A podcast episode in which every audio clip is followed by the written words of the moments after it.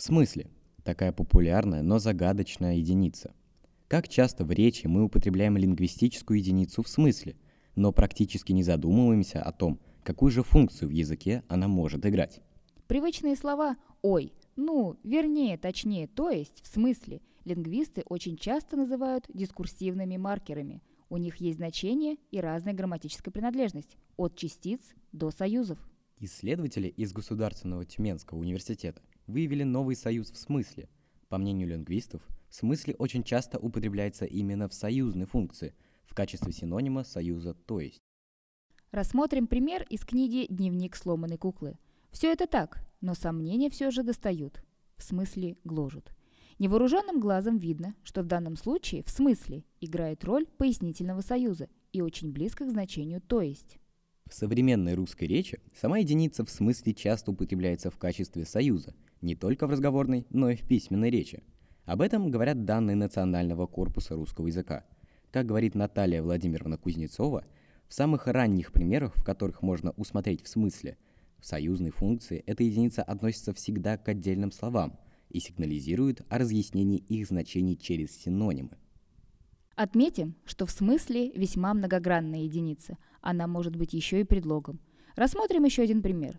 В смысле зрелищности больше повезло болельщикам Рима, где игра была на порядок веселее.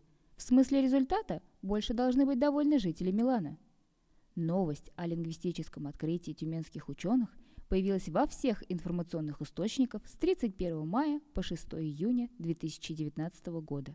Более 300 СМИ опубликовали данные о новой роли в смысле. Она же прозвучала в эфире радиостанции Европа Плюс и телеканала Муз-ТВ. Комментарий об этом открытии получила и русская служба BBC. Среди множества случаев употребления в смысле выделяется еще один, который произносится в вопросительной интонации. Это то самое междометие в смысле, обладающее стилистической окраской и выражающее значение недоумения. По мнению лингвистов, служебная единица в смысле стала выполнять функцию союза, так как имеет очень тесную связь со словом «смысл». Проанализируем выражение. Безвозмездно, то есть даром.